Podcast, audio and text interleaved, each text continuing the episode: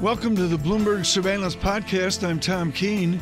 Daily, we bring you insight from the best in economics, finance, investment, and international relations.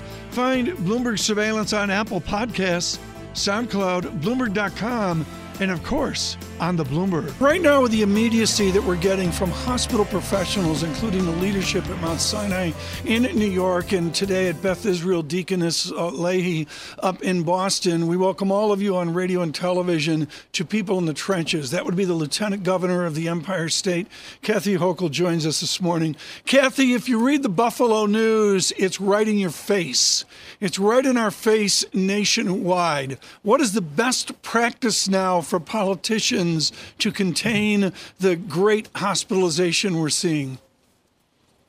Well, we have a strategy, Tom, and thank you everyone for having me back on this once again. Uh, Western New York, where I live, Erie County, Buffalo, we now have a 9.4% infection rate, and that's up from just uh, 2.5%, 3% over a month ago. So I want to just point out, first of all, these numbers can spiral out of control very quickly. And what that does, it's an infection rate that leads to an increased number of hospitalizations. And that is our greatest fear. Governor Cuomo and I have said this from the beginning. Our fear is overwhelming the hospital system. So, what we're doing is, first of all, calling back retired nurses and doctors, asking them to enlist again and help us in this battle, but also asking every single hospital to ensure that they have 50% surge capacity. We had to do this in the spring. We know how it's done and we can do this once again. Sec- uh, thirdly, we also want to make sure they have enough protective equipment. Remember how frightening it was back when March and April we were scouring the planet in search of something as simple as a mask. We couldn't get them from anywhere, so we're making sure they have those supplies. But what something we can't control, which is very frightening, the staffing. The staffing now, these are individuals who've been in this battle and the front lines of this horrific war for months they're exhausted. Many of them are sick themselves. Many of them don't want to expose their family members any longer. And that is where we're having a real crisis point. And early on, we were able to enlist 30,000 people from across the country who volunteered their time to come to the epicenter of the pandemic, New York City. Those people are now needed in their homes in North Dakota, South Dakota, and Oklahoma, and places where it's surging there as well. So that's what we're concerned about. We can create enough beds.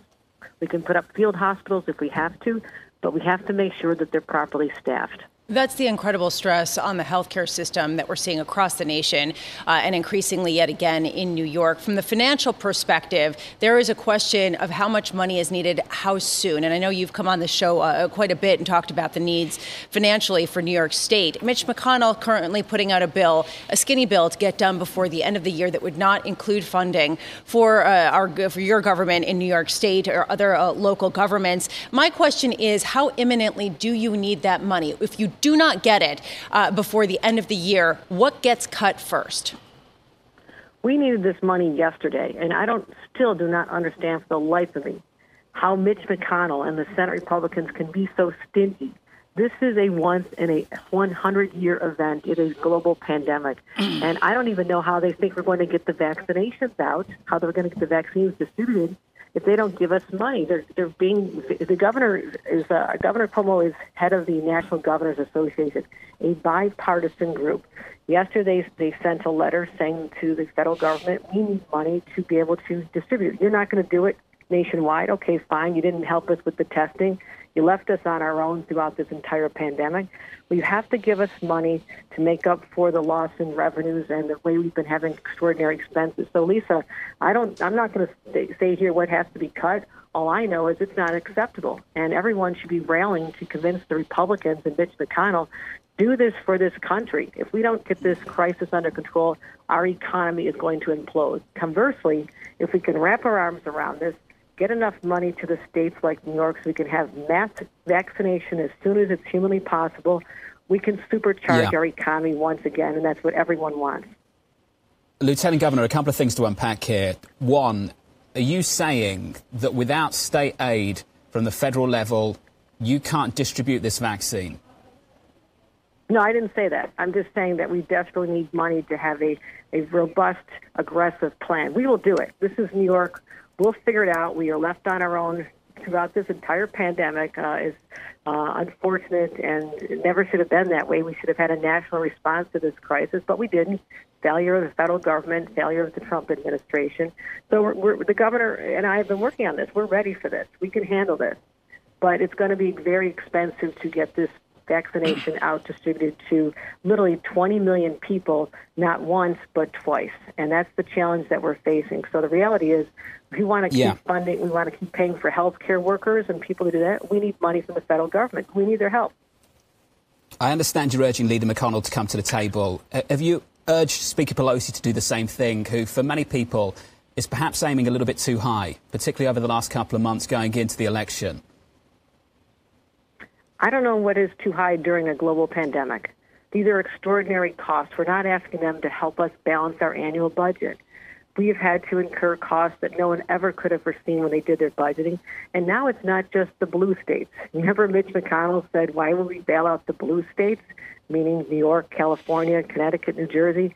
Now it is a national phenomenon, and we need them to assist every state because this is going to hold back our economy. And one of the problems we have is that small businesses in particular, and I toured the southern tier west of New York yesterday to visit small businesses, they are barely clinging on for life.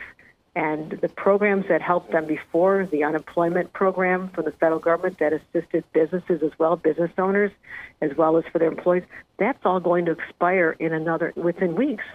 When that money's gone, who do you yeah. think is going to be doing the consumer consumer purchasing? We need to keep our economy going. It's going to all dry up.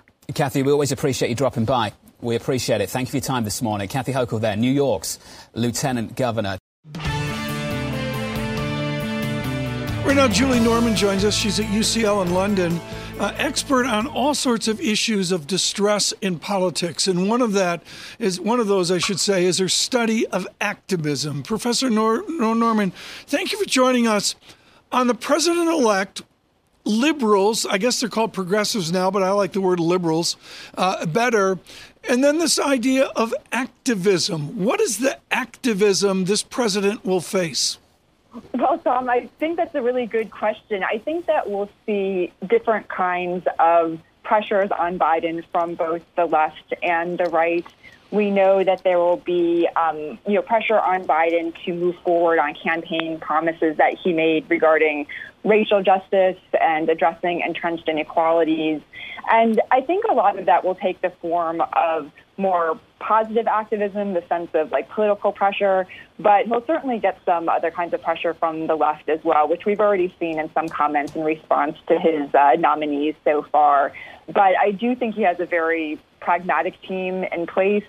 Um, he's putting in a lot of people who resonate with um, with individuals kind of across the spectrum. So we'll see what kind of mode that takes. Okay, well, then there's that Washington word, pragmatic. In what way will moderate Democrats be pragmatic, pragmatic with their more boisterous brethren?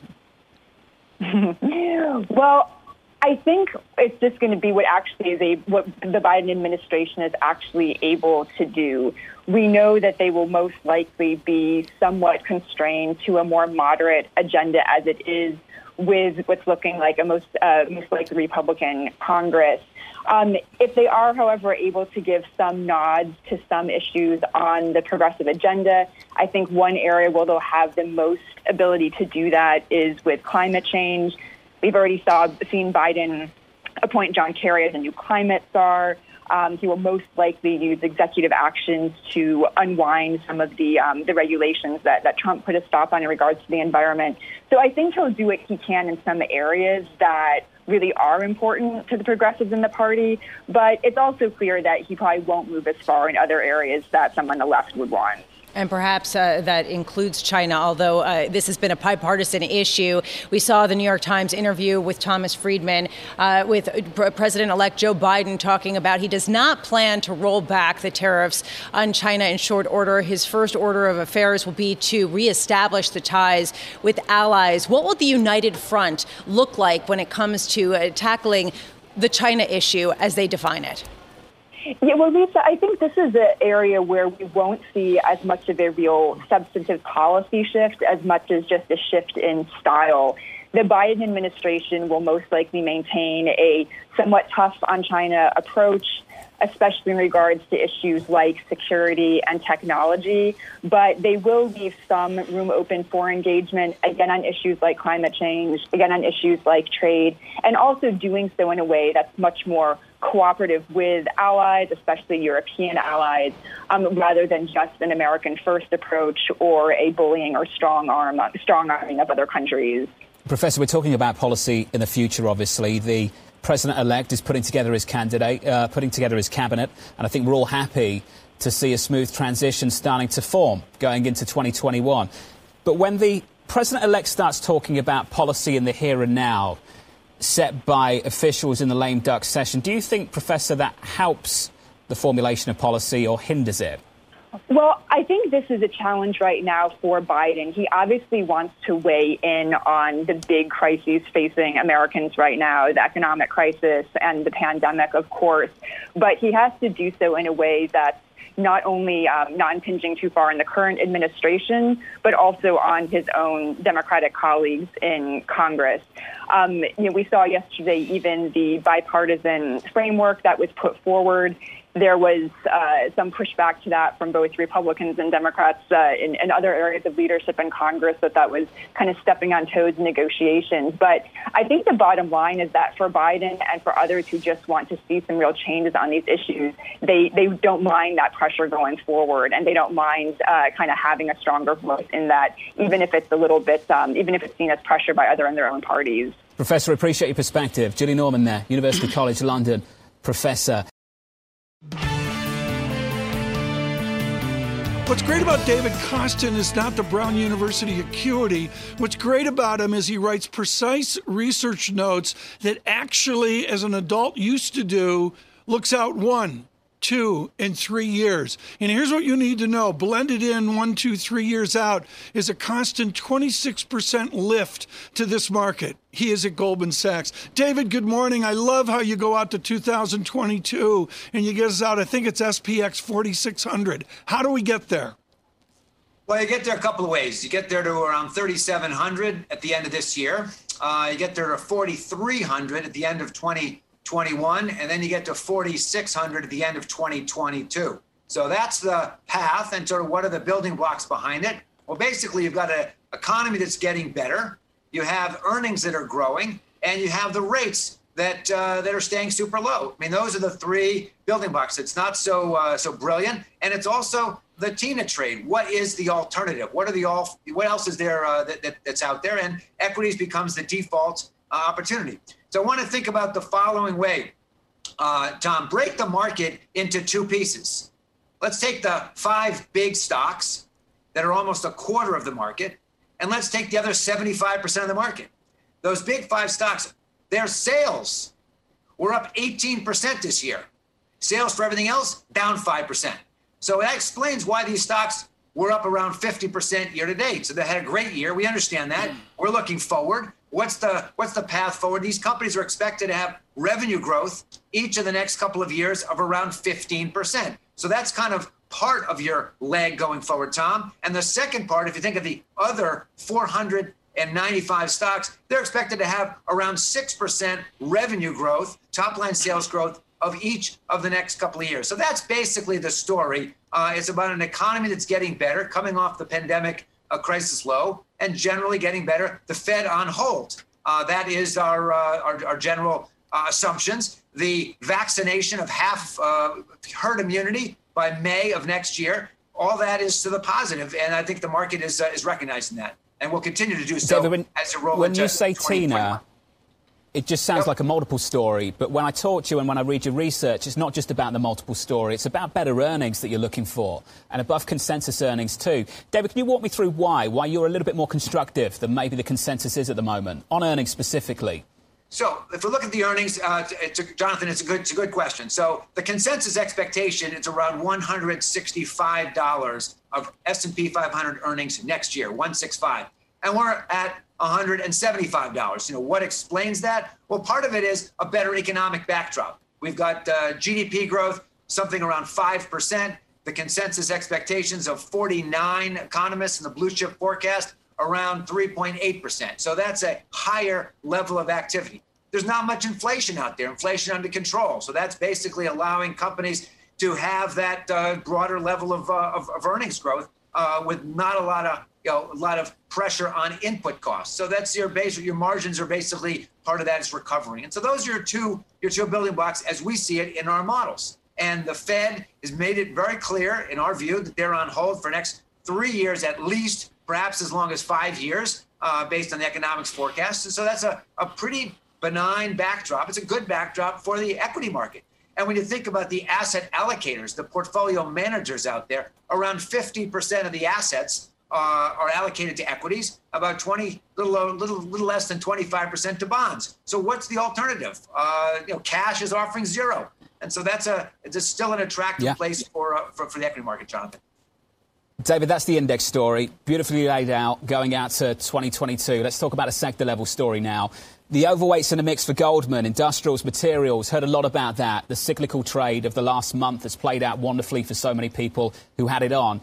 You're staying overweight information technology. Why, David? Jonathan, I want you to think about it three ways. I want to think about growth, I want to think about value, and you want to think about cyclicals. The growth story is basically duration, equity duration, those longer term cash flows at the zero lower bound. Those growth in mostly technology is prized. That's worth a lot, and they're likely to outperform. You have value. The best value, absolutely, is in healthcare. They are the cheapest relative to the market in 40 years. You got to go back to when uh, when uh, early uh, Clinton administration, when they were trying to restructure part of healthcare. You Look at the Obamacare period of time 10 years ago. Those are the only times that were similar and actually, the valuation of healthcare is even more attractive than either of those two times. So that's your value trade and your value opportunity. And then the cyclical recovery, of course, is the pandemic uh, relief coming from the vaccinations that we are assuming, uh, and some of the industrial companies likely to benefit. So I think that's your three prong approach to kind of attacking the market. I think the other areas of the market likely to do less well. Financials, challenge of the flat yield curve, energy still under uh, a lot of pressure, consumer staples, uh, utilities, some of those other areas will be challenged. But those are the, the ways that I would break that down. So, it, what I'm hearing from you, David, is potentially adding on to what Andrew Slimmons of Morgan Stanley said earlier, which is perhaps the rally in some of the highest beta cyclical stocks, the uh, travel sectors, the financials, areas that have gotten beaten up uh, disproportionately during the pandemic, that that perhaps has gotten a little ahead of itself. Is that accurate? I would say uh, certainly on the on the, on the way you just I would I would sort of break apart your question there, Lisa, in sense the financials I think have a, a challenging uh, headwinds in terms of the uh, very flat yield curve, the fact that there's big uh, reserves that need to be taken for the uncertainty on on potential defaults uh, from the consumer as well as the commercial side. Uh, the Federal Reserve has made regulations difficult to uh, actually raise dividends. They're basically most of the, most of the banks limited uh, to prohibited from buying back stock at this juncture. So those are some of the key drivers historically that have been benefiting financials when the, when those are in play, and they're not there right now. Uh, on the industrial side, uh, the idea of uh, vaccination, you know, does offer some better opportunity for some of the travel sector and some of those industrial categories. I might point to uh, some of the some of the aerospace defense companies as well. I think the way to think about uh, value opportunities is to look at the 2021 and 2022 level of profits and compare those with the pre pandemic level of profits in 2019. So, kind of make that comparison. And for the overall market, you'll be a little bit higher. Maybe you're about 7% higher. That's our estimates. 7% higher between 2019 and kind of go out to 2021. But you've got other areas, some areas where you've got really depressed level of profits. Maybe they're uh, 50%, 60% as much as you had two years ago. I think that's the opportunity for a normalization. So that's where the value look at. We look at there. We see some of the uh, travel and the hospitality area. You know, they would fall into that into that category. Lisa, I want to pick up on one thing you said earlier. You were mentioning about uh, credit and kind of what's happening on the you know, the equity market is telling a slightly uh, different story from the credit market. Because if you look at the strongest balance sheet companies, they're up 26% year to date, a portfolio of those. You compare that with a weak balance sheet portfolio, they're down 1%. And that's sector neutral. So that's not going to skew towards any one particular area. Yes, you're paying 35 times for a strong balance sheet, and you're paying 13 times for a weaker balance sheet portfolio. But that's telling us that portfolio managers are not totally embracing the idea that the economy is slowly recovering and that we're sort of in the clear. And so you're seeing pockets of opportunity. And I would say if you have a view that the you know there's a path towards normalization, some of the weaker balance sheet companies would be attractive at this juncture, and they tend to be uh, clustered yeah. around some of the pandemic. Uh, you know, companies that have been hurt most in the pandemic. David, you always make it sound so easy. The path to 4,600. It's great to catch up, sir. As always, David Kostin there of Goldman Sachs. Thank you. Right now on the domestic economy, and John mentions ADP today, claims tomorrow, and then on to Jobs Day on Friday. We'll go beneath the headline numbers here on radio and television at 8.30. Michael Feroli joins with JP Morgan, who was definitive a number of years ago in calculating a shocking statistic for our potential GDP. Michael, before a jobs discussion, do you have to reset your analysis of potential uh, GDP after a pandemic? So I think that's a difficult question. There are certainly aspects of uh, the recent economic environment that would cause uh, one to think that potential GDP growth may be slower.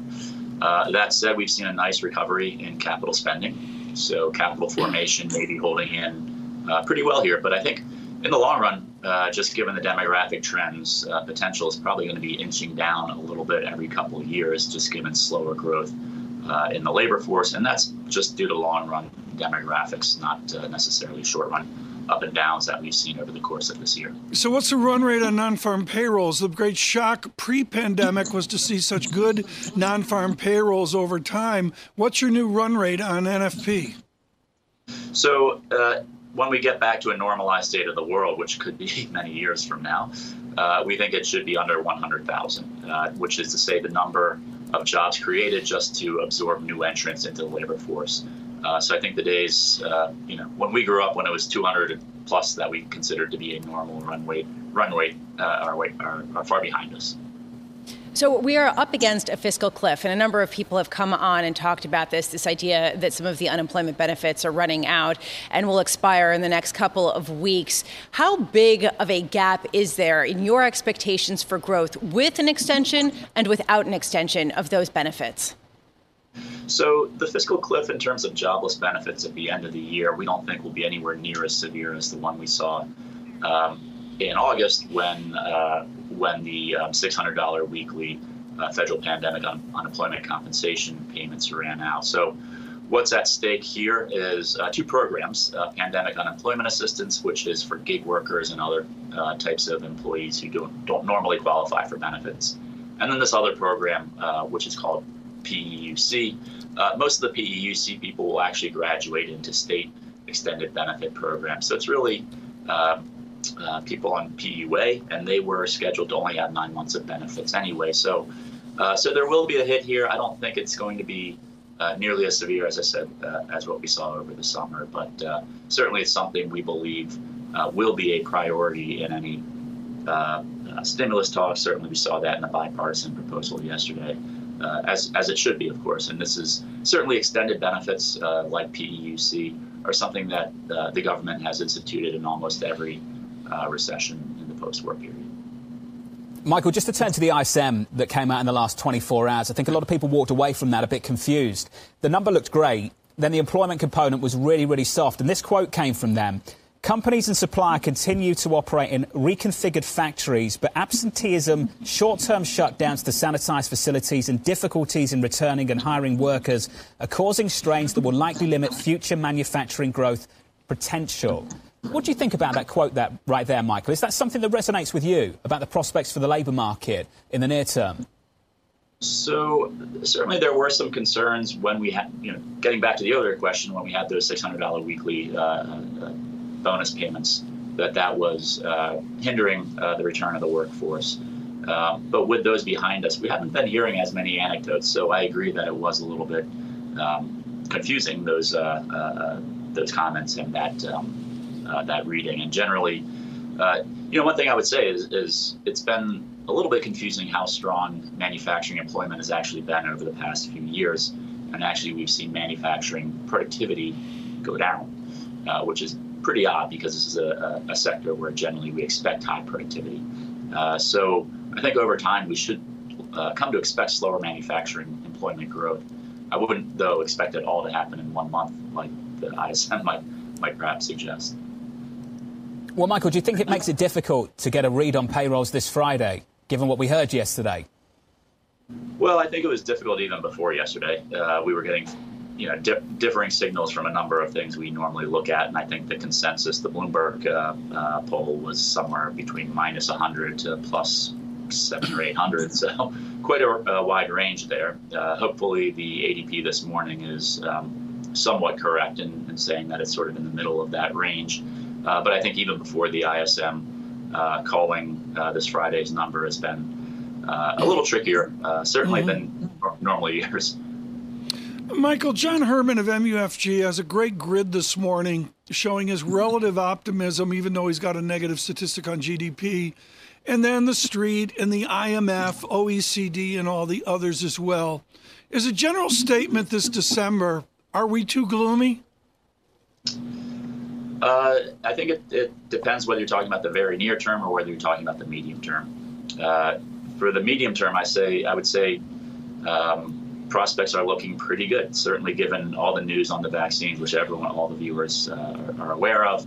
Uh, if we get something like the bipartisan uh, stimulus deal combined with the vaccines, I think we could be set up for a very strong 2021, uh, uh, particularly as we get into the spring months. Uh, but if you're talking about the very near term, I think we could be in for some pretty uh, pretty rough months, particularly December, January, given uh, given the surge in the virus, the presumptive surge following the Thanksgiving uh, holiday, and what that could mean for activity, particularly in consumer services. So, if you just have a very short-term view, I think uh, uh, there are certainly reasons for gloom. I think if you look beyond a few months, uh, I'm quite optimistic on prospects for the U.S. economy. So Tom is just trolling me at this point, saying, "Are we too gloomy?" and then having you weigh in on it, Michael. I do wonder, though, when you talk about how it's going to be very difficult in the near term, we keep talking to people about the potential for scarring, and there's a question of how much people are ad- adequately accounting for this in their models for the future beyond the next couple of months. Where are the uh, pitfalls in terms of what people are pricing in? In other words, is there weakness that's going to be more persistent and have longer lasting scars than perhaps people are accounting for? So I think this gets back to uh, somewhat to Tom's question about uh, potential GDP growth. So there certainly will be some scarring. Uh, I think the extent is uh, so far the indicators are looking, I would say, relative to expectations in, in say March or April, when it comes to things like permanent uh, unemployment or people who consider themselves permanently unemployed as a share of the overall pool of unemployed individuals. That's actually not moved up as much as uh, certainly I feared. Um, there, we're still a little depressed on labor force participation. Uh, I think if we have strong growth next year, we can hope to uh, bring those people back into the labor market. Uh, but I think there are reasons to um, to say the jury's still out. But what I would say is yes, there will be scarring. The degree might be less than certainly than I had feared uh, six or seven months ago. Michael, great to catch up as always. Michael Feroli there of JP Morgan and looking ahead to payrolls Friday. Thanks for listening to the Bloomberg Surveillance Podcast. Subscribe and listen to interviews on Apple Podcasts, SoundCloud, or whichever podcast platform you prefer. I'm on Twitter at Tom Keene. Before the podcast, you can always catch us worldwide on Bloomberg Radio.